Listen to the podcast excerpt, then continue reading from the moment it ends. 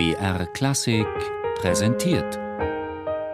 Zoom, Musikgeschichte und was sonst geschah.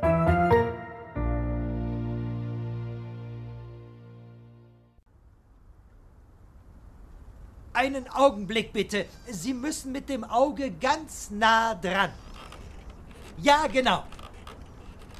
Verehrter Mr. Hayden, lassen Sie sich nicht von den Leuten stören. Die braucht es einfach bei einem solchen Riesenteleskop. Genau. Näher. Sehen Sie was? Nein? Darf ich mal? So. Nochmal.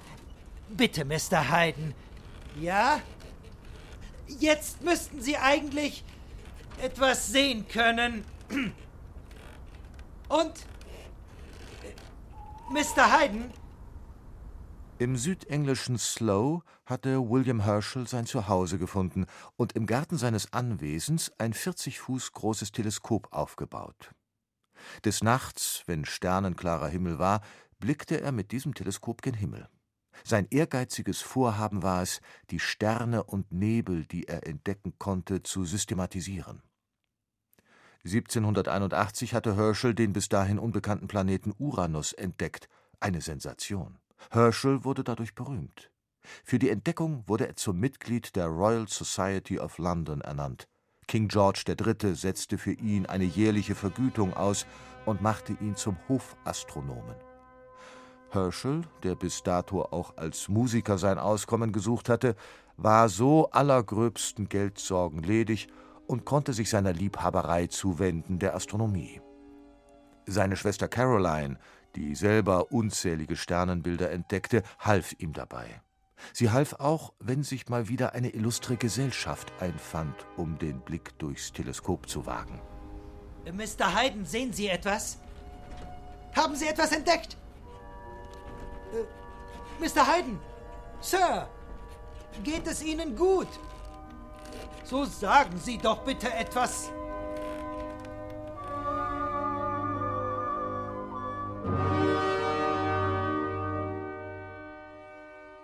Joseph Haydn, der im Juni 1782 bei den Herschels in Südengland das Himmelszelt erkundete, antwortete nicht auf die Fragen, die an ihn gerichtet wurden. Eine halbe Stunde, so ist es überliefert, schwieg er still. Beeindruckt, fassungslos, zutiefst erschüttert von dem Himmelsraum, der sich vor seinen Augen öffnete.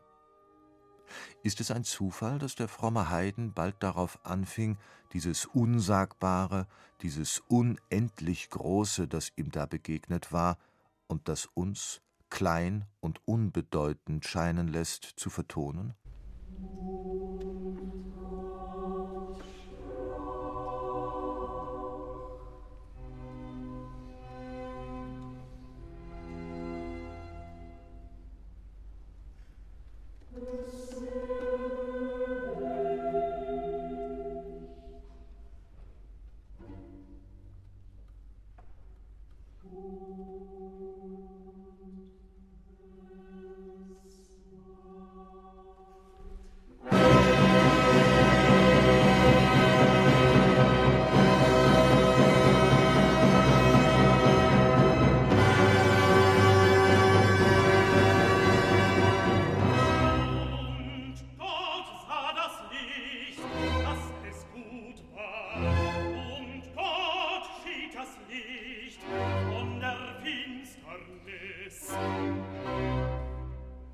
Nach der halben Stunde der Sprachlosigkeit brachte Haydn nur gestammelt die Worte heraus So hoch, so weit. Haydn hatte durch ein Riesenteleskop mit einem Spiegel von über einem Meter Durchmesser geblickt. Der Spiegel konnte 30.000 Mal mehr Licht sammeln als das menschliche Auge.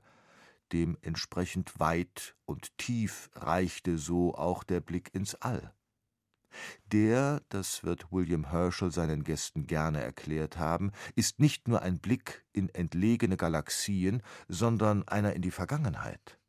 Herschel ahnte, dass das Licht einen Weg zurücklegen musste, um zu uns zu kommen, dass Sternenbilder also schon vor Jahren existiert hatten.